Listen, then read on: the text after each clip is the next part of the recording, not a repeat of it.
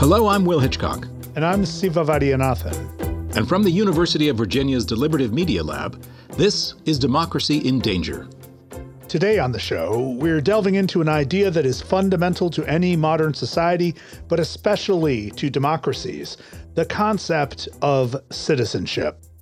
Siva, a little later we're going to talk to Amanda Frost, a legal scholar whose work unearths the troubling history of revoking U.S. citizenship in some pretty questionable circumstances. But before we get to that, we want to share the personal narratives of two young people who have struggled over the years to find their footing in this country, precisely because their legal status is so uncertain, even though they essentially grew up in the United States. So now we will turn the show over to them so you can hear their stories in their own words. Well, to begin with, I was uh, I was born and raised in La Paz, Bolivia, until I was uh, about 11 years old, which is when um, my family and I migrated uh, to the United States. Uh, most of my family is from uh, Michoacan, Mexico, and I was born in Lázaro Cárdenas. That's kind of like a little port town um, near the Pacific, and I don't have a lot of childhood memories, unfortunately, of Mexico because we immigrated to the United States and I was just um, a baby. I was about to turn like a year old. So, my name is Alejandro, and I am aiming to become a social and personality psychologist in the future. My name is Saida, and I am a fourth year student at the University of Virginia. We had ever-present socio-political tensions down in Bolivia, and I remember one time when I was, uh, I want to say it was between like eight or nine. I was playing soccer outside, like after school, and, and this futsal field was right next to a street in La Paz, and uh, we are just playing, and all of a sudden we just start hearing like fireworks, I guess, uh, shoot it up in the air, and there's like a protest, and then all of a sudden we just start seeing uh, tear gas and my eyes got so red and my uh, I saw my dad and you know like running and, uh, uh, trying to get me um, just it's just chaos. That that happened to my mom also when she was working uh, you know just uh, being collateral damage to the police trying to crack down on this protest with tear gas with uh, rubber bullets and such. Uh, and um, it happened uh, more often than i would like to remember I mean, it was just like for my mom, especially, she grew up on the rancho and, like, you know, she had a pretty difficult life because of um, issues in our family. For example, during that time, we lived in a small studio bedroom, and, and my mom had to go in the morning. You know, I didn't really see my mom uh, so much. I was usually the last kid to leave the school because she had to stay at work very, very late. And, uh, you know, the job that she was in didn't pay her that much. So she spent a lot of time working. And that has big implications because you feel like you're not connected with a person that you should be connected with. And then, like, my dad, his brother had gone before him and was like, oh, like, you know, there's jobs, like, there's like a better life here, you know, you don't have to struggle to make ends meet. It's just, you know, building a better life for um, his kids, and you, you can actually think about a future. So my father went first, and then he sent money back for us by way uh, of like the coyote. And my mom basically just, you know, put the belongings that we had and like important documents and like a, little book bag. And we took buses from Michoacan all the way up to the north. And she said that she was scared a little bit because she hadn't brought enough baby food for me. And she said that she was just, you know, nervous too because it was such a long journey and she wasn't sure what to expect. Everybody has a different journey um, we uh, traveled by airplane from Bolivia up to Mexico. And then from Mexico, we, um, we migrated uh, through the Mexico border along the Rio Grande River. And we crossed that river. And from that point on, we just walked.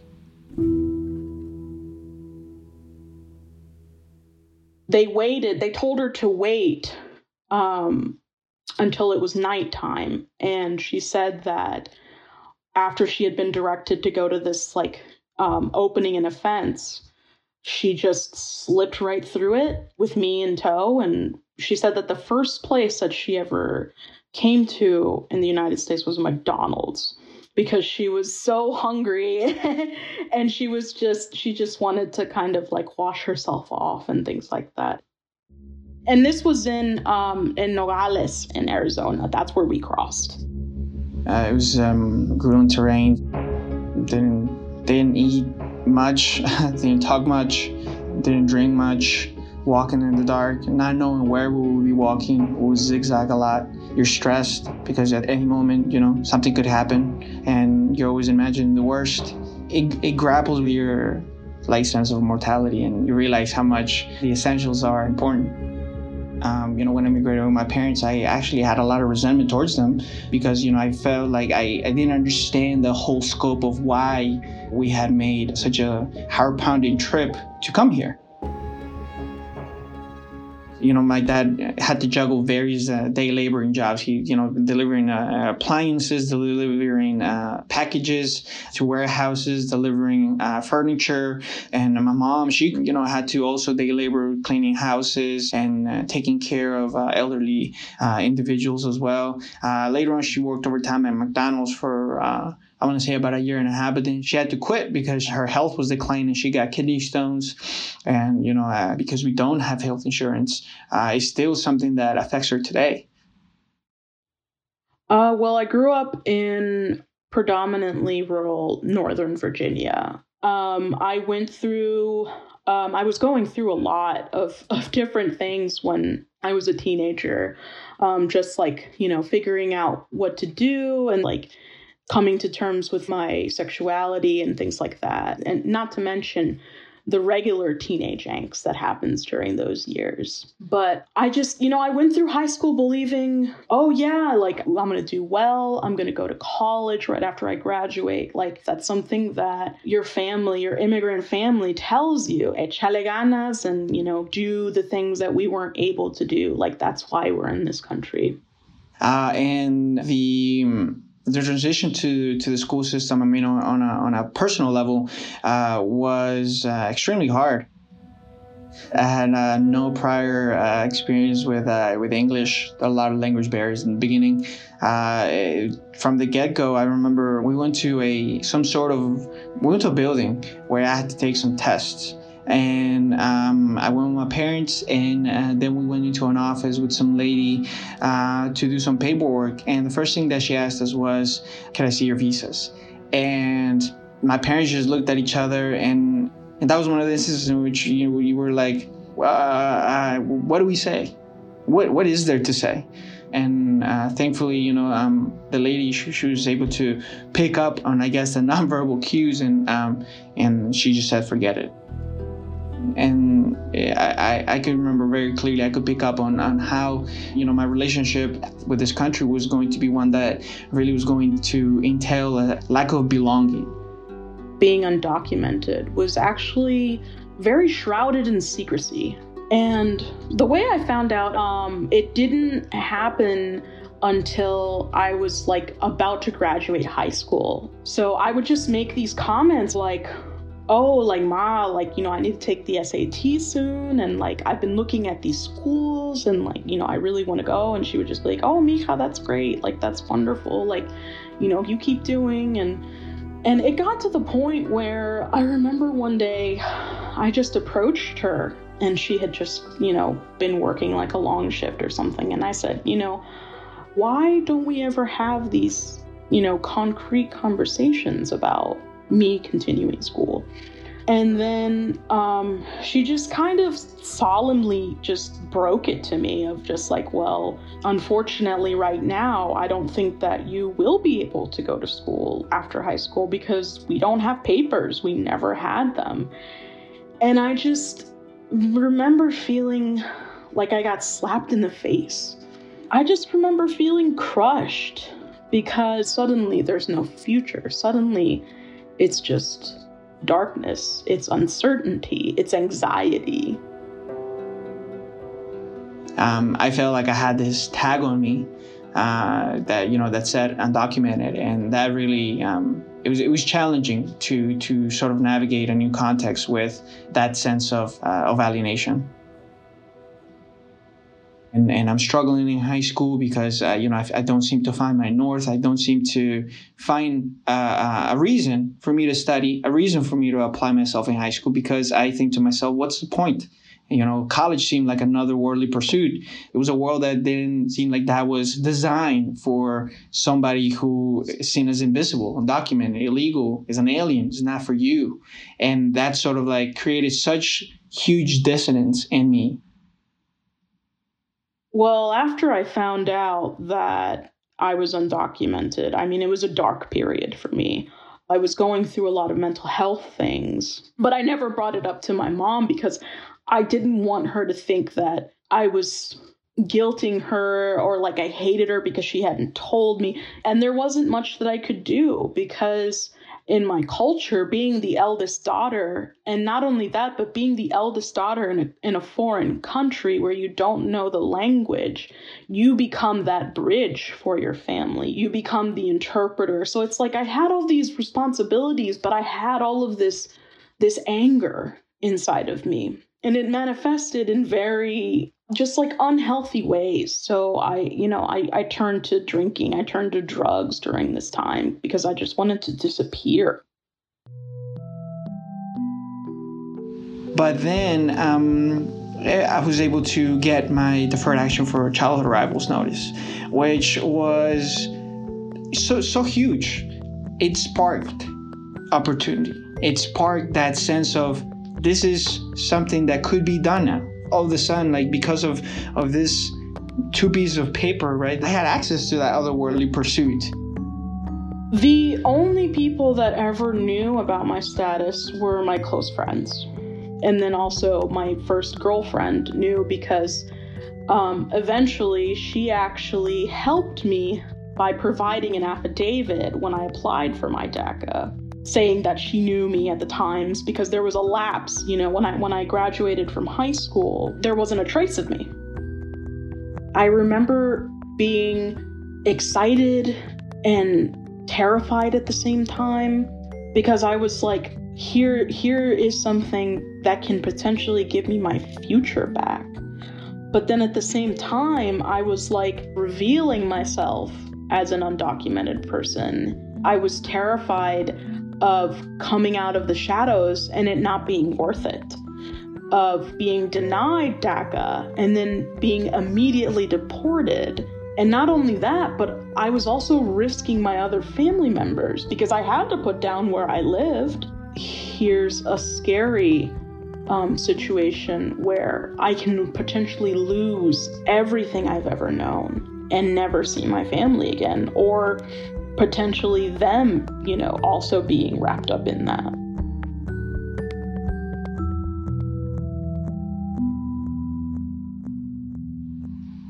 Um, in 2017, you know, when Trump uh, rescinded DACA, uh, I went to uh, my morning class, my social theory class, and my professor comes in and uh, you know they go hey class eh, you know i usually don't talk about politics and such but i just wanted to uh, share something that you know that uh, really struck me and that really demoralized me. And then he uh, laid the news on me news that i was not aware of.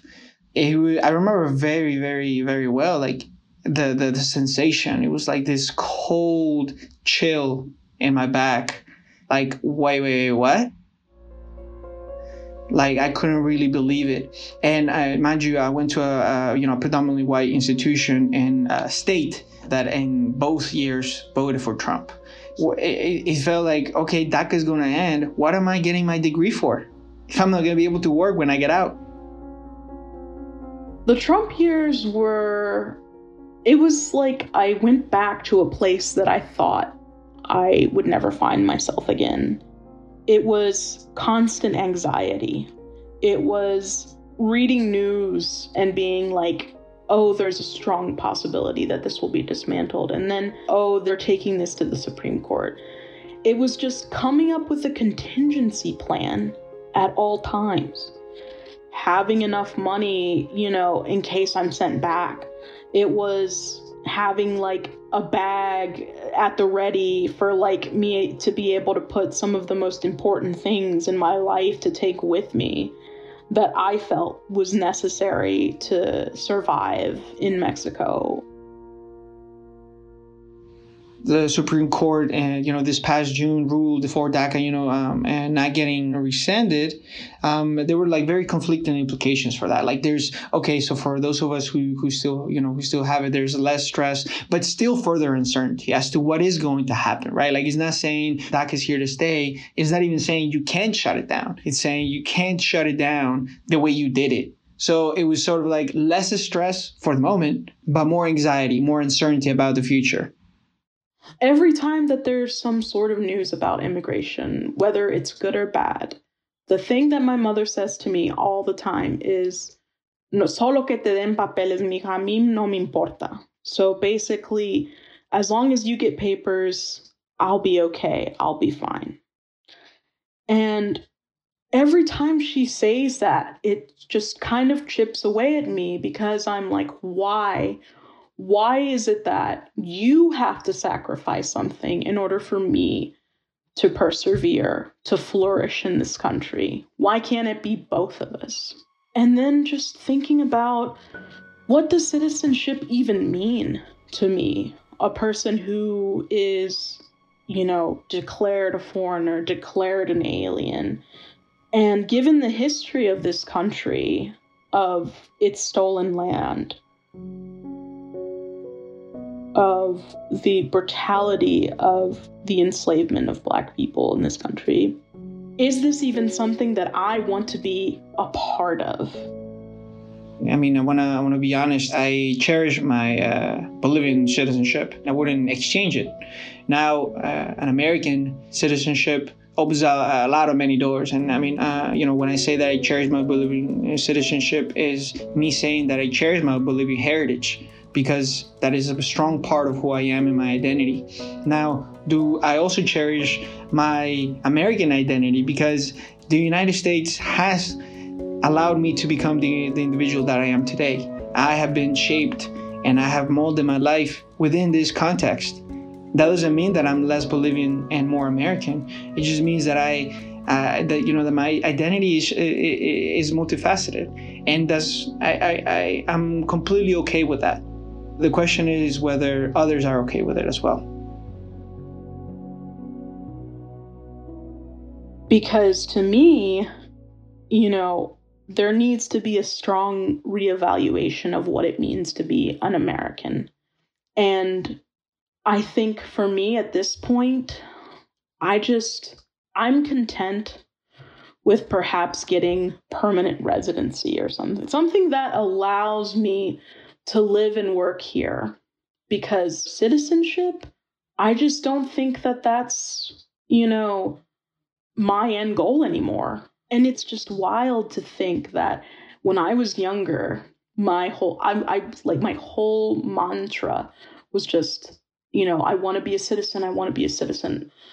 And just thinking that that was the solution so um, one thing that I do want to mention though is that I'm I'm thankful for those experiences. Um, it, it, was it was that push, it was that stepping back that allowed me to really like become more observant and more discerning of my environment, discerning of my family, their emotions, their behavior, their health, uh, and that really allowed me to get curious about uh, psychological processes, which is my subject of study, and and I love it. And uh, I'm going to be transitioning to a PhD program in the fall of uh, 2021, and uh, thankfully, I will also be supported through a multi year uh, fellowship. You know, the, the system, in my opinion, continues to fail a lot of people. It's there's there's these stipulations. You have to prove that you are worthy to be a United States citizen. There's no room for, you know, mistakes. There's no room for the inequalities of the justice system. You have to prove, in the sense of a capitalistic mindset, that you are worthy to be a citizen. And why should I, or why should anyone else, have to prove their humanity to people? I graduate May 22nd, so right around the corner. Unfortunately, because of COVID, you know, we can't have too many people. Otherwise, I'd have so many family members here. But uh, yeah, my, my mother and my sister will be at my graduation, and it's it'll be very great to see them supporting me there.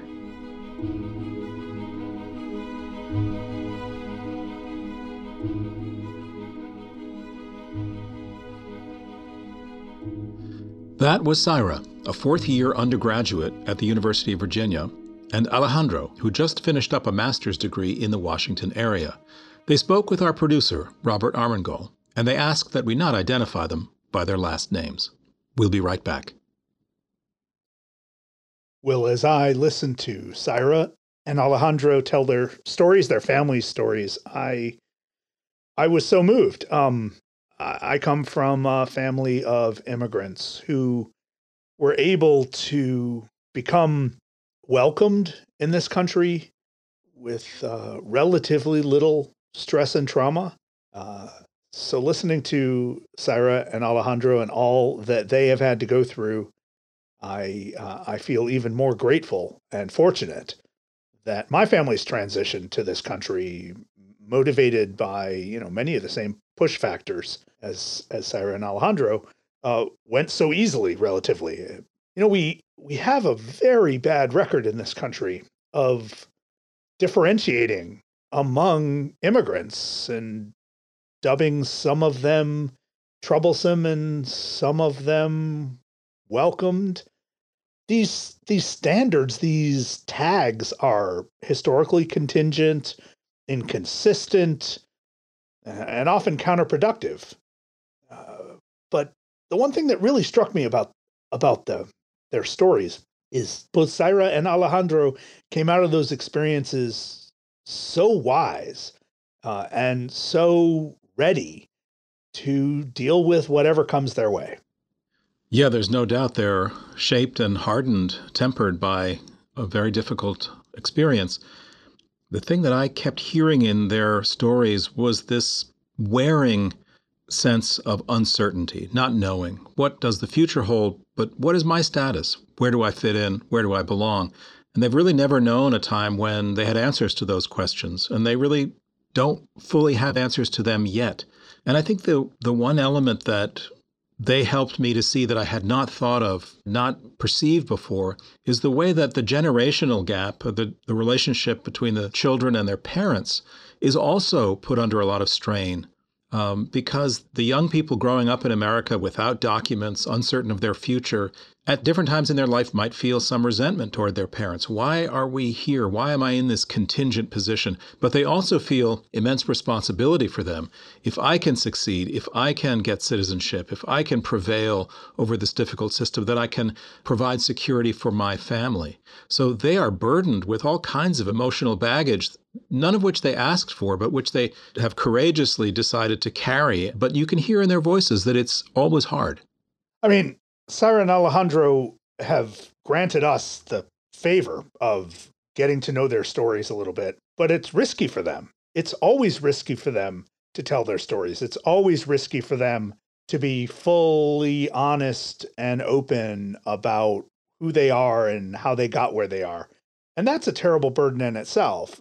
And I, you know, I, I need to applaud them. They've they're about to launch into, you know, the fullest American lives they could imagine. And they did so despite all that we have laid in front of them.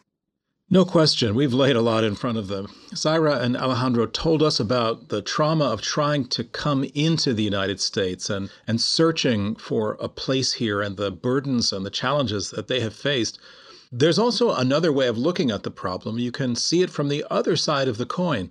What happens when the U.S. government decides to take away citizenship from certain people, whether they're immigrants or not. You know, Donald Trump made no secret of his anti immigration sentiments when he tried to rescind the DACA program and make the naturalization process more onerous for new Americans. But there was more. His Justice Department also launched an alarming plan to revoke the citizenship of some foreigners who had already been naturalized.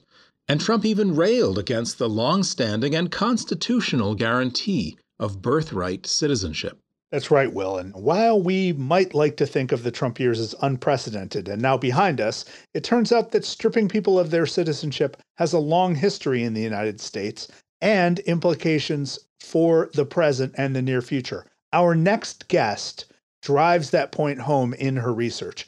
When we talk about the history of citizenship, we tend to emphasize the story of people who wish to gain full rights as citizens. But Amanda Frost, a law professor at American University, argues that the full story of American citizenship involves not just the efforts among people to become citizens, but also their struggles often to remain citizens when the government decides they should not be. I wanted to tell this history as much as possible through the stories of those who lost their citizenship. Her book, You Are Not American Citizenship Stripping from Dred Scott to the Dreamers, opens with some stunning anecdotes. They're all about Americans who lost their status as citizens in various ways and various times. Most of them were ordinary people whose lives were caught up with powerful forces that deemed them dangerous, unwanted, even inhuman. And we asked her to tell us some of their stories, and why they matter. So uh, I start the book with Ethel McKenzie. She was born in 1885 in San Francisco. She was the daughter of a wealthy vineyard owner.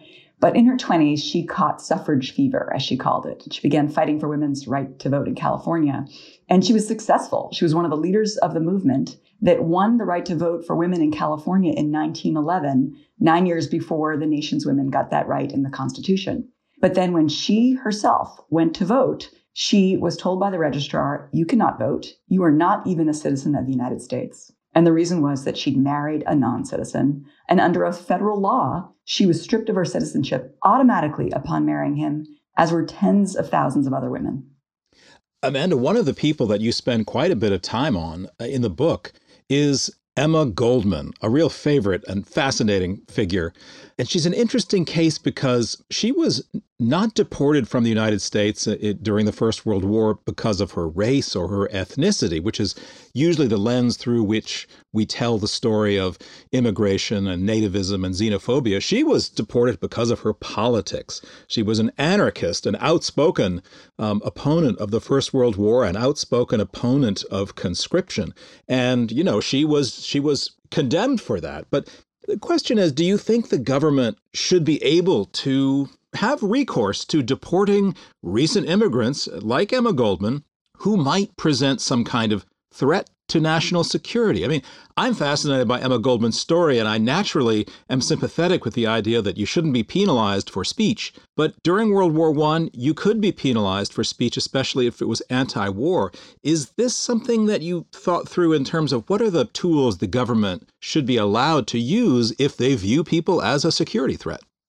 Yeah, her case was fascinating and a real object lesson for today because it's very clear the government targeted her because of her speech, but used naturalization law as a way to get rid of her. So, your question, though, is well, when can a, a, democracy, a government ever choose to get rid of someone and have that be legitimate and valid? And that's a hard question. And I, I do tackle that in the book. Um, I think Fritz Julius Kuhn is a good example of one of the stories I tell of a man who I think deserved to lose his citizenship. He was a German citizen, he became a naturalized US citizen in the 1930s, and then he led the German American Bund. He was openly anti Semitic, openly pro Nazi Germany, and uh, he lied to get his naturalization. So he's an example of the kind of threat, obviously posed by the Nazis at that time, at his his own uh, lying to get his citizenship, and his desire to harm the United States at a time we were at war with that country. But I think there's very few Fritz Kuhns and a whole lot of innocent people who lost their citizenship in our history.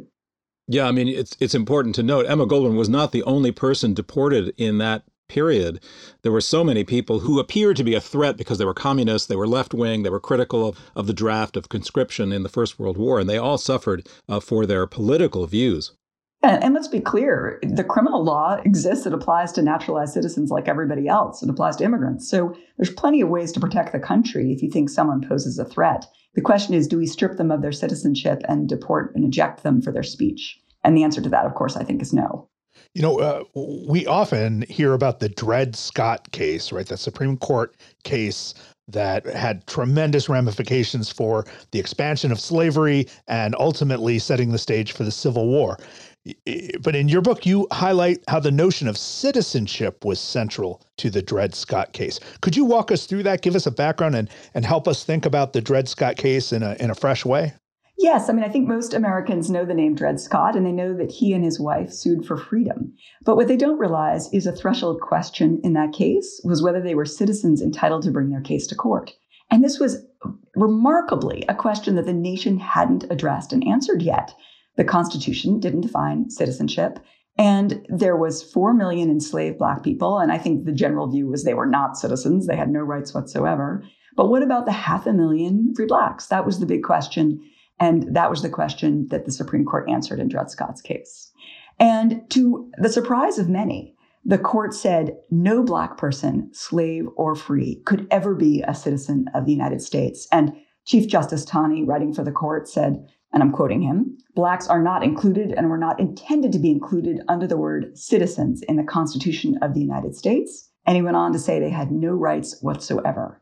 And that was shocking to many. And if you read newspaper accounts at the time, they were as appalled, the northern newspapers were as appalled by that part of the opinion as by the, the portion that said that Dred Scott and his wife remained slaves and that expanded slavery. And the truth was, this was a question that was at the heart of slavery because you couldn't justify enslaving 4 million people on the basis of their race. If you treated half a million free blacks of that same race as having the full rights of citizenship, which some northern states did.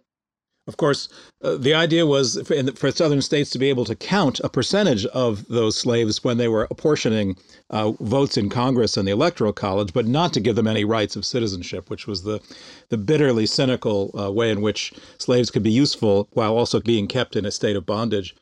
Amanda, I was uh, particularly drawn to one chapter in your book uh, about Wong Kim Ark.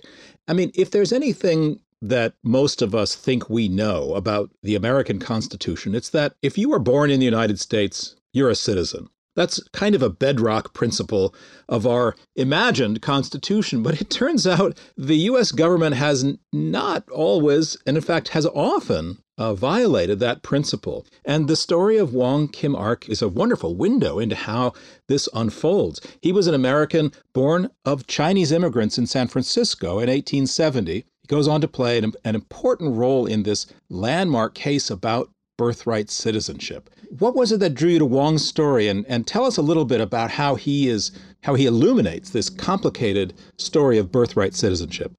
Wong's story is fascinating and I think tells us a lot, not just about where we've come as a country, but where we still are. Because Wong Kim Ark, as you said, born in California in 1870, lived in the United States most of his life.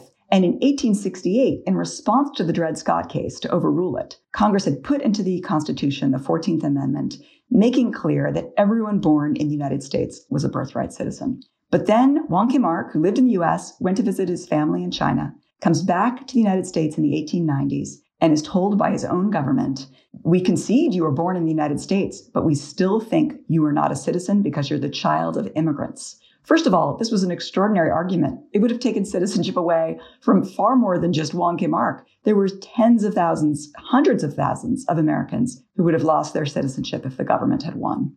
And this is there's a technicality here, right, with respect to jurisdiction. And is isn't that how the argument was made for denying Wong uh, citizenship? Absolutely. And remarkably, this argument is still being made today, even though it was a failure before the Supreme Court 150 years ago. So the text of the 14th Amendment, it's one sentence, reads All persons born or naturalized in the United States and subject to the jurisdiction thereof are citizens of the United States and the state wherein they reside. So the government in Wong's case argued that the language subject to the jurisdiction thereof excluded people like Wong born to non citizen parents. What they said, what they argued to the Supreme Court, was the child of an immigrant is loyal not to the United States, but to his parents' country of, of citizenship, and therefore he is not subject to the jurisdiction of the United States. Well, first, the history of this phrase makes clear it was never intended to apply that way. Um, and in fact, it was intended to exclude the children of diplomats. So if the French ambassador has a child while living in the US, that child won't automatically be a US citizen. Makes total sense. and to exclude Native Americans, which is a, a fascinating group historically on its own not to exclude the children of immigrants, which, of course, so many Americans are the children of immigrants. And so that the Supreme Court rejected that proposition soundly. And yet we saw President Trump raise that argument again during his presidency. But poor Wong, although he won his case, um, his own personal story is c- continues to unfold in, in a kind of uh, sad and, and maybe bittersweet ways. Yes, and I, I think sadly that tells us a lot about the battle of birthright citizenship, which is lawyers tend to think things end with a Supreme Court victory, and it didn't for him, or for you know millions of other Americans who faced the same problems that he did. So the first thing that happened to Wong, and I was lucky to discover this buried in an archive, he moved to Texas, and he was um, in El Paso when he got arrested again three years after he won his Supreme Court case. And he was arrested by immigration officials who said, We don't think you're entitled to be in the US. We don't think you're a US citizen. And he had to post $300 bond and get a lawyer. He had to say, you know, convince these officials, no, I'm the Wong Kim Ark who won the Supreme Court case establishing birthright citizenship for the nation. Wow. He, and then and then his family's troubles didn't end there. His children, he had four sons, and one of them coming to the US was uh, rejected, uh, kept on Angel Island, um, a equivalent to Ellis Island, but in San Francisco Bay, and eventually sent back to China because they didn't believe that this man was the son of a citizen. And that was typical. The US government took a very hostile view to those of Chinese descent claiming citizenship and made it very difficult to establish citizenship for that group. Well, it's hard to reflect on Wong's story without noting that we are once again, perhaps still, living in a moment of anti Asian xenophobia and and violence. Uh, a gunman opened fire at three spas in Georgia, killing eight people. Six of them were women of Asian descent. There's been a spike in hate crimes against Asian Americans and Asian immigrants during the pandemic. You know, many many people have cited uh, President Trump's rhetoric uh, as partly an instigation for this. Do you think that Wong's story is relevant to this moment? You know, and what is the particular or maybe peculiar role of immigration and naturalization from Asian countries in this story? Yes, and I think the lost story of our uh, immigration system turns in part on our xenophobia and hostile reaction to immigrants from Asia, both China and Japan. So the Chinese Exclusion Act of 1882 was the first significant law to bar immigrants from coming to the United States. And it established the bureaucracy we have today with all the forms and paperwork and stamps and detention centers. That's what we had to create in, in responding. And Wong Kim Ark himself, he was the product of of a, a, society that was incredibly hostile. He lived in in Chinatown in San Francisco. Now maybe he wanted to, but he also was basically forced to under laws that excluded him from other areas. His uh, children couldn't have attended the, the public schools. Um, he was subject to discriminatory laws and practices, and he and his family lived through pogroms, through racial violence in San Francisco and Los Angeles that killed uh, some of his fellow residents of the Chinatown. So his family story is sadly typical of a long and dark history. Amanda, I wrote a book about the Eisenhower years, and in my research in the early phase of the 1950s, I kept coming across something in the records that I almost couldn't believe I was seeing, and it was reference to something called, quote, and I'm going to use a slur here, Operation Wetback. And I thought to myself, what the heck is that? I tried to look into it, but I found that the records were very difficult to come by. But it turns out that Operation Wetback, which was using the American Armed Forces to round up uh, seasonal and agricultural workers from the Southwest and deport them back to Mexico, wherever they may have come from, was actually the tail end of a long, very nasty history of rounding up and deporting thousands of Mexican Americans from the United States that had started in the, in the 1930s uh, d- during the Depression. And the more I looked into it, I couldn't believe that this was not as well known as as it should be. And you've really brought it out in your book and given us a wonderful introduction to this. What happened in the 30s that allowed the United States government to arrest and deport uh, people of Mexican descent who were born and raised in the United States? How could this have been possible? Yeah, so if you look back at the record, the government records of the time in the 1930s, and of course the country was going through a depression, you see they said, well, we want real, this is a quote from the Hoover administration, we want real jobs for real Americans. And it was clear they didn't view the legal Mexican immigrants or Mexican Americans as real Americans, as people that belonged to the United States and and belonged uh, in the country and were worthy of, of uh, holding jobs and being part of the economy. So the deportation was clearly uh, both racially motivated, xenophobic, and was part of the theme of my book, which was stripping citizenship, whether through formal legal mechanisms or through deporting people and, and denying them return to the United States. That was a way of trying to say who is a real American and who isn't. And that's a debate we are still sadly having today.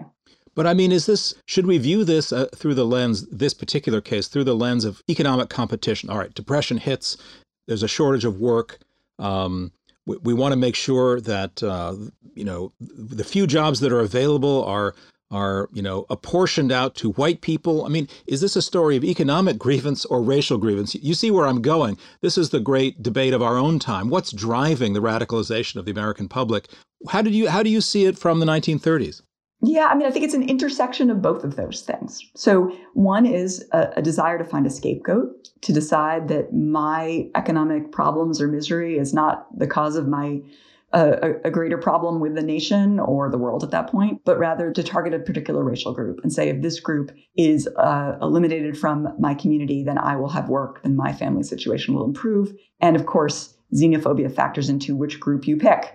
And of course, it was also a matter of, of government officials thinking this is something we can show our constituency that we're doing. We're, we're removing people who are competing with them for jobs. And finally, it's a view of these people were never really Americans. That was the view. And you see official after official making that point and others protesting occasionally and saying, these are Americans, and yet you're removing them without any hope of letting them return.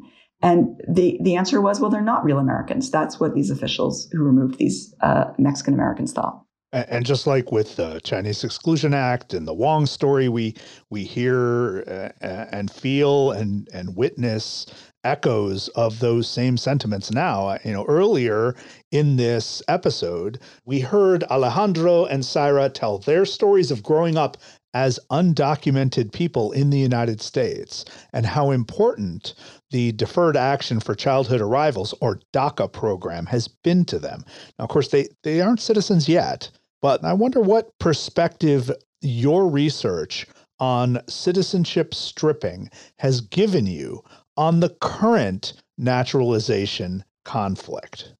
Yes, and, and their stories are powerful, and I'm glad you've included them. The, the, I guess the message I would like to send people about citizenship is I think the mistaken perception is that citizenship is somehow neutrally granted and that if you don't have citizenship, you don't deserve it in some way.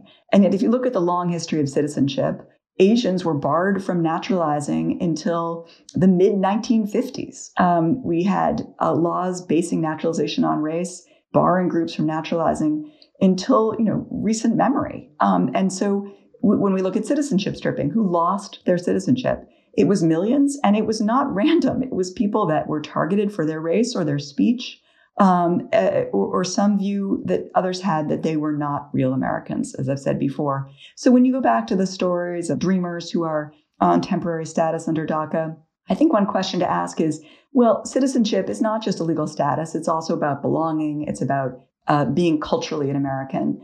And particularly the dreamers are culturally American.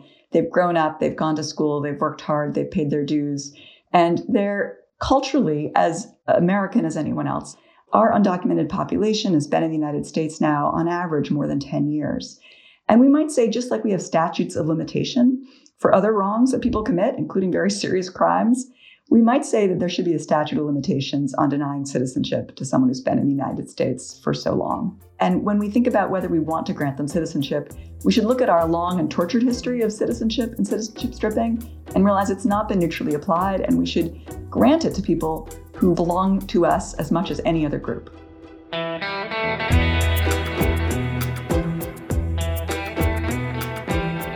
That was Amanda Frost, the Anne Loeb Bronfman Distinguished Professor of Law and Government at American University. She's the author of You Are Not American Citizenship Stripping from Dred Scott to the Dreamers. Democracy in Danger is part of the Democracy Group podcast network. Visit democracygroup.org to find all our sister shows. We'll be right back after this message from our friends.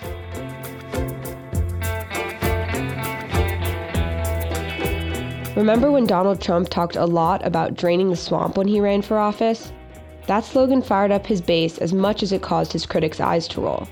But what is the swamp anyway, and what's in it? Swamp Stories, another podcast from the Democracy Group, shines a light on the shadowy corners of Washington, from congressional slush funds to dark money influence across the political spectrum.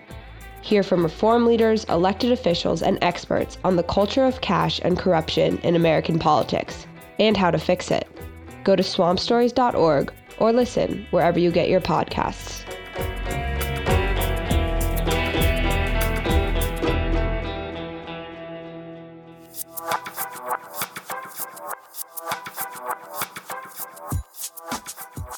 See, but one of the things that Amanda Frost is, is asking us to think about is whether or not people who are already in this country, people who have grown up here, people who were brought here as children and they were undocumented, we have to think about offering them a place here almost as a form of reparations, not just for the harm that they themselves have experienced, but for the harm that generations have experienced in this country, being kept out, being deported, being forced to live in a second class uh, status as, as non citizens. There is, in a sense, a lot of repair work that this country has to do or should do uh, towards immigrants and towards you know, new arrivals in this country who want to be here, who have something to offer, and in many cases have already invested deeply in the success of America. They have a place, and we need to recognize it for this generation precisely because we didn't recognize it for so many previous generations.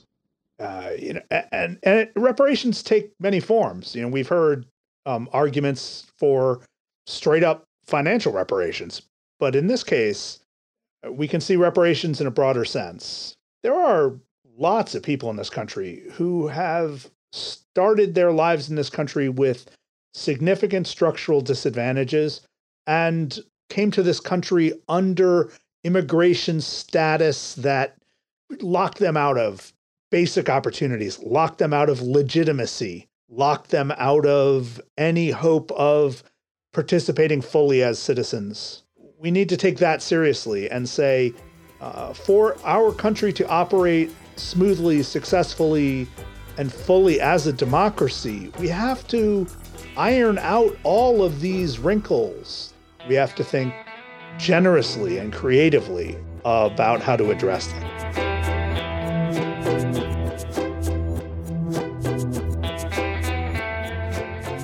That's all for this episode of Democracy in Danger. Next time, we'll move to Europe and take a closer look at extremist movements in Germany, where the far right is once again on the rise. If you ask the question, should we be worried? I mean, the answer is always yes, right? But will the conservatives hold the line? Historically speaking, that's the deciding factor for whether or not democracies fall. Are you a dreamer? Are you an immigrant in the process of applying for citizenship? We want to hear from you. Please share your story and share this episode on social media. We're at DND Podcast on Twitter. That's D I N D Podcast. And our website is dindanger.org.